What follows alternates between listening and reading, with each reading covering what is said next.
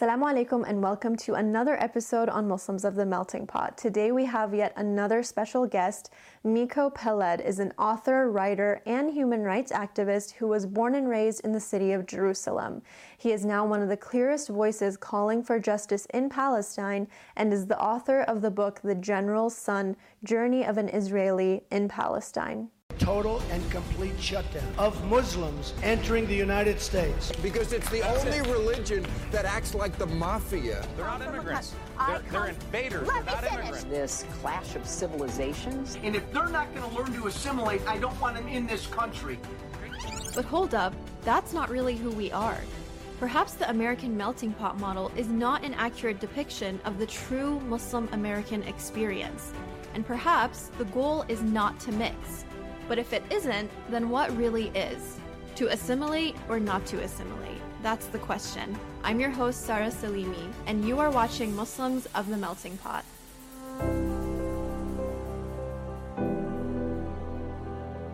Thank you, Miko, so much for being another guest on my podcast. I'm very, very excited for this conversation. One thing that I really try to focus on with this podcast is you said something in one of the speeches that I saw from you, and that was how you said the truth lies in the personal story and not necessarily in the national narrative. And I think that really comes at the heart of this conversation because I rarely hear those personal stories as, you know, a testament to what's really happening because the national narrative is that, you know, Israelis had this right of return that the Arabs attacked and that the Israelis won, and you know how the Arabs are the ones who didn't accept the partition plan. The Arabs, you know, are always the aggressors. Your personal story, though, I would say, as the son of an Israeli general, is very different. You've seen all of this firsthand. You've been there. Your family was quite literally, they, they saw a lot of these things unfolding in front of them. So I want to start from here. Tell us how this experience was for you growing up. What did you see? What did you learn?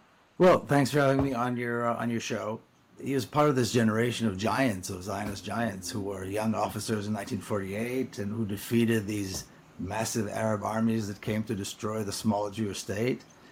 And then he was a general in 1967, when once again the Arabs, according to the narrative, of course, tried to come and destroy the small Jewish state. And then there was this massive victory, and and so he was he was a member of the Israeli main command, you know, high command planning right. this attack in 1967, and uh, like I said, of course, he participated in the ethnic cleansing in 1948, and so on.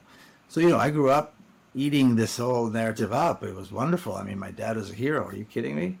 Right. I had a great uncle who was a president, and I had all these really important people in my family who who were part of this great creation, the state of Israel. So I was, you know, I grew up very proud of all of that. Right. Um, and then when my dad decided, you know, when my dad became interested in Palestinian rights. I mean, it happened gradually, but after the '67 war, that's usually that's when he came out and said we need a Palestinian state, we need to make peace with the Palestinians.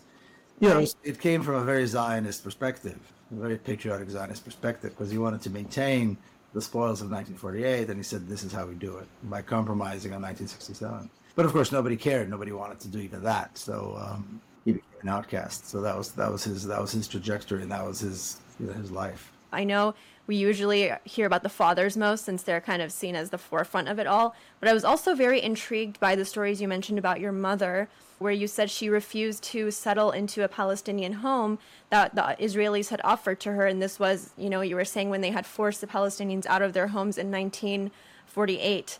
What was that scene like in person? Did you see this, or was this something oh, she narrated? No, I was born until 20, 20 some odd years later. No, no, she was okay. my older sibling. My, my older siblings were born this is 1948, West Jerusalem, which a lot of people don't realize. There was a there was an absolute 100% ethnic cleansing campaign that did not allow a single Palestinian to remain in West Jerusalem. Right. And there were many neighborhoods, Palestinian neighborhoods, quite wealthy, you know, well-to-do neighborhoods in West Jerusalem. Their homes are still there. The many most of the neighborhoods are still there. And she was 22 years old, already a mother, living in a tiny apartment, sharing an apartment with her mother. And these homes were all one of these beautiful homes. And at 22, she had the, the you know the moral courage to say, "How can I take the house of another mother?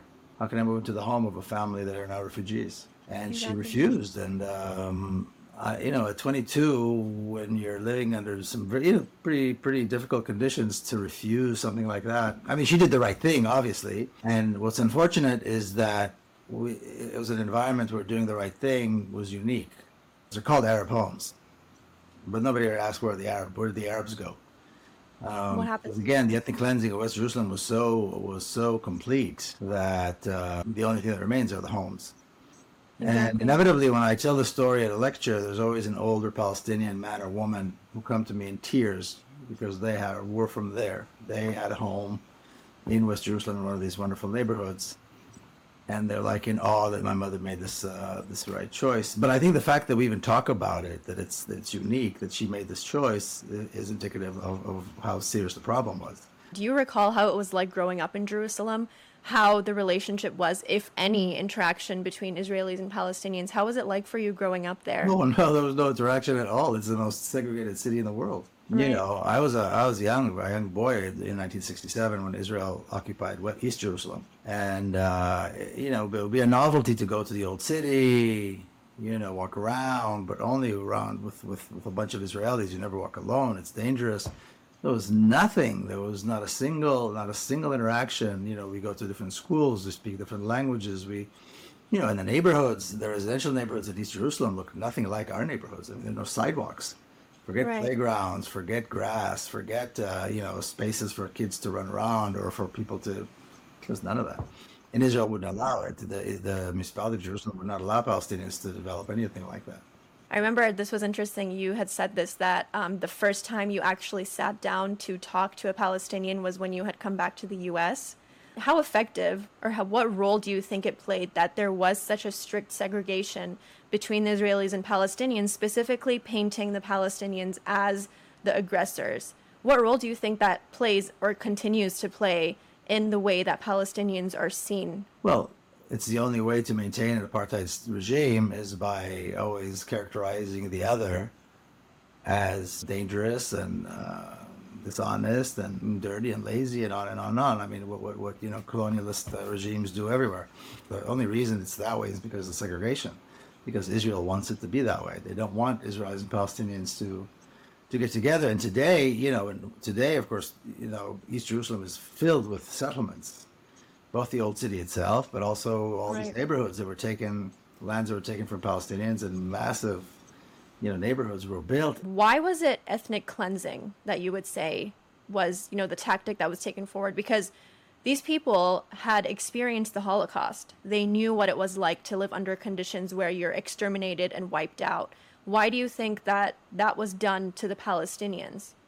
It's interesting for many reasons, but one one reason is that the, the term or the designation of a crime as a crime against humanity was created after the Holocaust, after the genocide of the Jews by the Nazis. The world realized that there are crimes that are so heinous that they're considered crimes against humanity. And three years after the Holocaust, after the genocide of the Jews, a state that calls itself the Jewish state. And at that point, there were no Holocaust. Um, very few Holocaust survivors went there. So the Zionists who were in Palestine had nothing to do with the Holocaust. These were not survivors of the Holocaust. They began committing not one, but three crimes that are considered crime to, crimes against humanity. The ethnic cleansing that you mentioned, which was a, you know, was a planned ethnic cleansing. It was a planned campaign to kick out the Palestinians from Palestine. Or Palestine was very successful. They managed to kick out almost a million people. Almost a million people were thrown out of their land, out of their country, out of their homes. Many of them having to, you know, dying along the way. There were massacres that are still being uncovered today. I mean, we know we know of some of the massacres that are well known, but there are massacres that people don't even know that are being uncovered today as we speak. The ethnic cleansing was part of this campaign of genocide to get rid of the Arabs of Palestine, or what the way the Zionists call them, the Arabs of Israel. And then what they did was they they installed a state that was in fact an apartheid regime because it gave rights to people like me at the expense of people like you, I guess at the expense of Palestinians, very, very simply, you know? And that regime has been going on for 75 years. This, in other words, it was never planned to be a democracy. It was never planned to be pluralistic. It was always intended to be a supremacist apartheid state. And that's exactly the way the Amnesty report, you know, described it in, in their report last year. you mentioned how if you were to look at you know the scene of how palestine at that point looks there's almost nothing left for the palestinians so now you're looking at a point in time where they want to do peace talks after it's almost like saying you know the deed has already been done and now we want to come to the negotiating table over two decades have passed and now we're at a point where it's like what what does negotiating do what's there even left to be talking about Nothing. There's nothing to talk about, and I don't believe that Israel is a, is, is a partner for peace anyway. Israel doesn't want peace. Israel wanted to, to create a small entity, which is the Palestinian Authority, that would follow their rules and collect the trash and, and do what they're and do what they're told, and that's exactly what this is. But it's always framed in a way where, oh, it's the Palestinians who don't want to cooperate. It's the Palestinians who don't want to make concessions. But, you know, from what you're saying, it doesn't seem like that's really the case. Why do you think that there is such an insistence then? Well, the only way what Israel does, Israel is, is you know, they've got they've got a very smart strategy. They've got and they always have, by the way, before Israel was established, the Zionists, this is how they operated. They had their kind of the outwardly face. They had all these well polished uh, diplomats that were traveling around the world. My grandfather was one of them in the 20s and right. 30s, traveling around the world, uh, speaking to Jewish communities, trying to convince them to immigrate to Palestine, speaking to leaders around the world, trying to explain to them why Zionism is a good idea.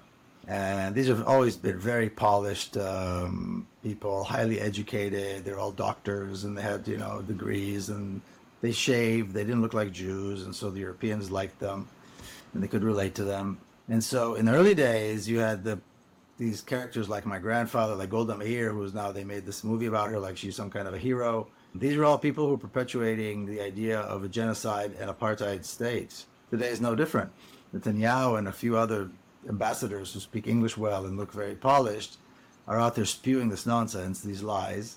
American politicians are lining up to kiss Netanyahu's hand, while Israel is the Israeli Knesset is is is passing legislation, racist law after racist law after racist law. I mean, you know, at a record speed, and the murder of Palestinians goes on wholesale and uh, right. crimes against Palestinians, the torture, the, uh, the arrest of children, the detention. Uh, I mean, on and on and on, denying people water, home demolitions by the tens of thousands. Uh, and I'm talking about 1948 Palestine. I'm not just talking about the West Bank. Right. You know, denying mm-hmm. Palestinians water, electricity, and home demolitions, and denying them rights, to education, and to jobs, and on and on and on. You mentioned Netanyahu, and um, I believe this was the interview he was having with Peterson. Um, and this is something that I hear a lot from from you know the the Zionist perspective of oh when it's not even just you know that the Arabs were the aggressors. They're very intent in saying that when we came to that land there were no Arabs. It was like deserted land kind of like a place left in shambles. There's a lot of these things that are said and when you uh, look at it from a historical perspective they're complete lies. It's like there's no truth to them and it's surprising that people actually buy this stuff um, from you know what the you know the West likes to call Israel as like the biggest democracy in the Middle East. It's it's quite laughable that such things are so easily accepted when history really paints a very different picture. Yes, and there actually there's a lot of documentation. I mean, you have to be you have to be real ignorant to not to realize that, Palestine was a thriving, populous country. You know, a strong economy, with a political life, with a very strong culture very diverse, very tolerant. You know, going going back as long as far as history can can record. You know, entire cities were taken. How much does right. that cost? What do you get for that? Entire cities. You know, Haifa, Ramle, Lid, Jaffa, Jerusalem. I mean, on and on and on. Entire cities, buildings, roads, agricultural. Uh, you know, I mean, produce on the fields. People had money in the banks. Money was stolen. Automobiles, you name it. I mean, they stole everything. The land was was the land was was cultivated Jaffa oranges, where do they come from? You know, there they're exporting the olive trees, oil. There's a lot, yeah. I mean, they're exporting citrus. I mean, Palestine was a thriving economy. And what's interesting is that they were exporting to the rest of the world as Palestine. And every map exactly. and every document under the sun called the country Palestine until May 15, 1948. The world forgot. And this long, rich history and culture suddenly disappeared from people's memory, and everybody decided to call it Israel the social amnesia, the political amnesia is real because, as you said, these people knew exactly what the case was, and it's almost like the whole history was erased and rewritten in a very different narrative, um, with the kind of winners and the heroes of the situation being painted as, you know, the the ones who are after the the freedom and the peace and the democracy, whereas those who were actually living there were completely forgotten. The Palestinians, in some ways, um, are are the forgotten people um, because, as you're saying, a lot of these things that you're saying would be considered and are considered international war crimes. They are things that would never be accepted if they were done to any other population, especially those that, you know, have the luxury of being backed by Western nations and the power and the wealth. Um, one thing that, that I was curious about I know your your father um, became a very fierce defender of Palestinian rights. You yourself, you are. I believe you have also mentioned you've been arrested a couple times uh, for the work that you've done. How how was that experience? How was it to have to undergo the kind of consequences of what you say? Well, it's it's it's part of the job, I suppose. It's part of it's part of the you know it's it's part of the reality. I mean, um, first of all, let's clarify: when an Israeli gets arrested, it's not like a Palestinian getting arrested. I mean, right there and then, we could be well, we were in the exact yeah. same place, doing the exact same thing. Palestinian gets thrown in a jeep, gets beat up, gets handcuffed, and and, and blindfolded, and nobody knows when he when he or she are coming back. Exactly. You know, we get handcuffed sometimes. We're put in a jeep. We're offered water and coffee, and then we're sent to a police station where there's already a, a call, phone call from our lawyers already waiting. Right, especially if you're a general's son, right? Well, regardless, regardless. I mean, my father has not been a general for a long time, but regardless, if you're an Israeli, you have rights. And I talk about this in the book. In one particular case, the I was at the police station in, in the settlement of Kiryat Arba in Hebron because the army arrested me and they gave me the police, but they didn't bring the paperwork with the charges or whatever, some technicality. Right. And the police chief at the station said to the soldiers, "Look, he's not some Arab I can just throw in a cell and throw away the keys. An Israeli's got rights. I got to process him properly." And you know, most well, of the times by the end of the day, we go home and then uh, eventually maybe we might have to go in front of a judge but most times we don't it's not pleasant by any by any stretch of the imagination but it's a small price to pay when you're privileged and you know that you're privileged at the expense of somebody else and you make a decision you either stand with palestinian brothers and sisters and resist or you don't there's no right. middle ground here you know, there's no room for solidarity. I don't believe in solidarity. You wear a T-shirt that right. says "Free Palestine." It doesn't help any Palestinian. I mean, you know what I mean? We're past that. Exactly. Um, so if you participate in, in, in the struggle, you're going to pay a price. Again, granted, the price that we pay as, as privileged Israelis is nowhere near, uh, not even remotely near what Palestinians are paying. Absolutely. And one, I want to make one quick reference to you mentioned a turning point and how you kind of really start to think about all these things um, that kind of led to your journey of activism. You said in um, in your speech that your niece was actually killed in a suicide bombing, where I believe you said two young Palestinian men uh, killed themselves and a number of other people died. Your niece, who was very young, by the way, was um, a part of them. And the way you explained the way that your sister reacted in that situation, can you explain a little bit of that and why that why you considered that somewhat of a turning point in your journey? Yeah, well, it was the beginning of my journey, really. Um, and it wasn't two. Initially, people thought it was two. Actually, three young Palestinians blew themselves up. You know, people talk about it like, oh, yeah, the suicide bombing. Whoa, whoa, whoa, whoa, what? What is going on here? How, what, what, what in the world would bring three young, healthy men to blow themselves up and take the lives of other people? What's going on here? And the, the, the, the strength and the greatness of my sister's comments was that she saw that immediately. There was the grief of, of, of seeing her daughter in the morgue didn't didn't turn her didn't turn any blinders on. You know, she looked really clearly at what was going on, and she said immediately, immediately. First of all, don't talk to me about revenge and retaliation because no real mother would want to see this happen to any other mother. And number two, right. what do we expect when we treat people like this? That there's not going to be retaliation, that they're not, someone's not going to come out and, and, and, and, and want to exact revenge that we're not going to lose innocent people. And she pointed a finger straight at uh, the Israeli government. And Netanyahu was prime minister at the time, and he was right. a close friend of hers when they were young, so they knew each other well. And so uh, she pointed a finger right away and said, you know, um, the Israeli government killed my daughter, without right. any question. So to me, that was the start of my journey. I came back to the U.S. after that, and you can't just go back to work the next day. I mean, this is this is the kind of thing that that, that, that shakes you to the core and so then I began engaging and becoming, uh, you know, looking for ways to, to engage and be active. I think it's really important you say that because um, death on either side is very tragic. But as you say yourself, when we try to say we want to have a balanced story, um, hear both sides, or like you say, solidarity, it's like saying the playing field is equal. And now we're saying let's start having a conversation as equals. But when one side has been treated as nothing close to even an equal. It's really hard to say you can have a balanced outlook when there is no balanced playing field to begin with.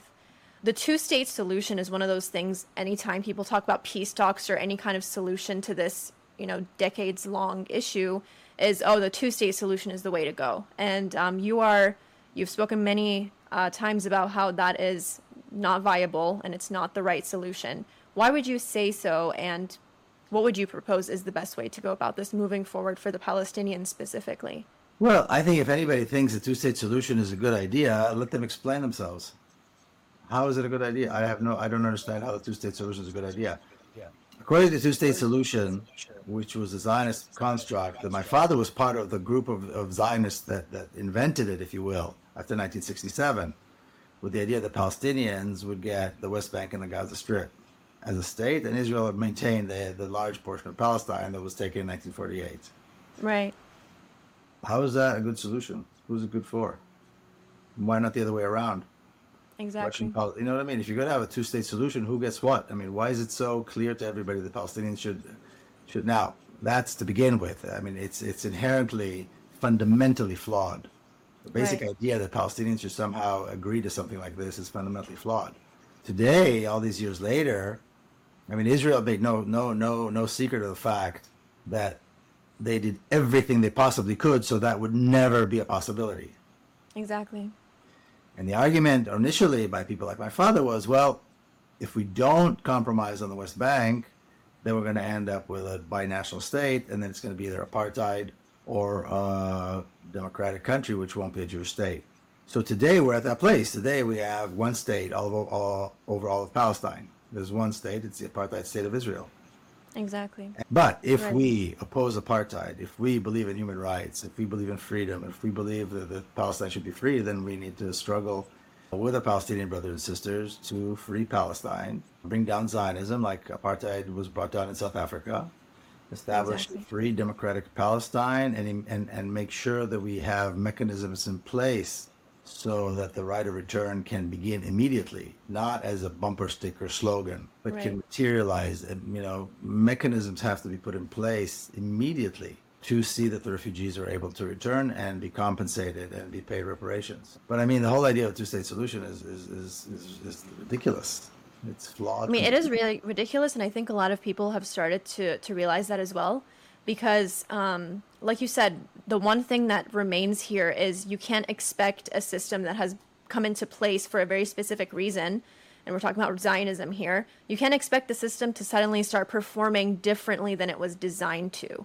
But do you think that's realistic to expect? Do you think something like that will materialize in the near or even far future? What we're seeing now is you know zionism itself is backed fully by the West. Um, you know, as you know, with people getting into politics, it's like being a being a Zionist and a Zionist supporter is something that you have to check off the list before you get into any position of power.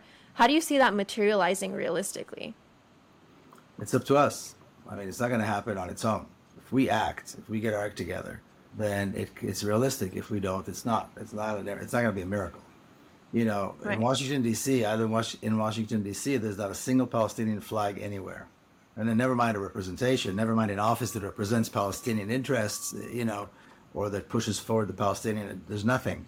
If we permit that to go on, if we permit our our elected officials, our elected officials, to continue to support Israel, then of course nothing's going to change. It's like people say, well, do you think BDS is a good idea? What do you mean is it a bad, a big good idea? It is a fundamental aspect of the struggle to free Palestine. Now people say, yeah, but exactly. you know, if I if I boycott Israeli avocado hummus, is that going to change the difference, make a difference? No. We're talking about boycotting Israel. We've got putting pressure on, on the Olympic Committee that Israel is not permitted to participate in the Olympics and in FIFA and in academic uh, arenas and in cultural arenas and kick out, demand that Israeli diplomats be kicked out. And on. all. That's what boycott is. We need to demand right. that there's sanctions, severe sanctions against the state of Israel. That's what BDS is about. Yeah, the avocados and the hummus are important, but it's about these other bigger things that are going to make the difference. Exactly. Now, are we going to act or are we going to sit around and wait for it to happen by somebody else? That will determine. Mm-hmm. That is going to determine whether or not it's going to happen sooner or later. It's really all up to us. And right now, right. I don't have to tell you this. I mean, the Zionists are 100 years ahead of us. Right. They are. And I think a part of it is also, like you said, a lot of people are used to um, activism that's limited to, you know, the social media sphere of like posting things and then being like, all right, cool, I'm off the hook. I've done my part. Um, yeah. So I think I, that's, I know, that's... I know, yeah, I know people that want to get awards for the fact that they're sitting on Facebook and, and hitting like whenever they see something Palestinian. And also the other thing is even the small few little organizations that exist here and there, you know, so if something happens, there's a protest It's too late. The protest should happen before something happens. We know there's going Right. to be another attack on Gaza. We know that Palestinian children are going to be murdered in Gaza again. Why are we? Mm-hmm. What are we doing staying at home? we can't entirely even put the a lot of people like to say you know it's you know the muslims are doing everything it's the rest of us muslim communities really have a long way to to support the palestinians as well because one thing we also see with muslim communities is a lot of them will purposely avoid having that conversation because of politics they will avoid you know they might even invite you know zionist members people who have openly endorsed zionism people who are very clear with their uh, you know who they're endorsing in their allegiance and they'll still have them come to the community. And it's like what message are we sending to our people when we do that right? Well, the truth is, I mean, Muslim communities used to, but if you see my other book, Injustice, the story of the Holy Land Foundation, that's why Muslims today are afraid to talk about Palestine. You know, these the, the Holy Land Foundation was closed down. Five good men were sent to sent to federal prison on terrorism charges. They were the finest men you will ever meet. Not only were they not wouldn't dream of supporting terrorism, they had nothing to do with this, but still they were targeted, and they they paid a heavy price. So nobody wants. So people are afraid of that. The other part of the Muslim equation are the Muslim countries. Israel is heavily in Indonesia, in Malaysia, in Pakistan lobbying, and there are forces in all of these countries saying, "Why do we normalize? Why do we need to be? You know, it's good for us to work with Israel. Why shouldn't we work?" And they don't know. You know, so I was involved in a campaign in Indonesia. They asked me to, you know, because an Israeli team was going to play there, and Right. you know, and I was in Malaysia many, many times, several times, and even people in Pakistan are saying, "Well, why, why not normalize with Israel?" You know, and and the pressure is great. I mean, Biden Biden nominated a full ambassador, a full ambassador to go and convince these countries to normalize relations with Israel. You know, i mean so it's working because a lot of them do have that relation. yeah. And you in? Africa too, the same thing in Africa. This is African countries were big supporters of Palestine. Now there's you know the ones that were are destroyed, not just in Africa, but I mean you know Libya is destroyed and uh, Iraq is destroyed and Yemen is destroyed and Syria. I mean all these countries that did support. Um, but Israel has got over 40 diplomatic missions in Africa. There's no Palestinian voice anywhere countering this, and that's why we're in the state that we are. So what can people do? Talk about it, push this around. Don't be afraid to, to, to challenge the elected officials. Absolutely. Well, thank you so much, and I do think you are you definitely as uh, as a person, as an activist, as an author, have I would say very much contributed to this conversation, and you know, promoting you know Palestinian rights and speaking about the injustices that are happening. Um, so thank you for that as well, and thank you so much for being on the podcast. I really benefited from your words and your insight. It's a pleasure. Thank you.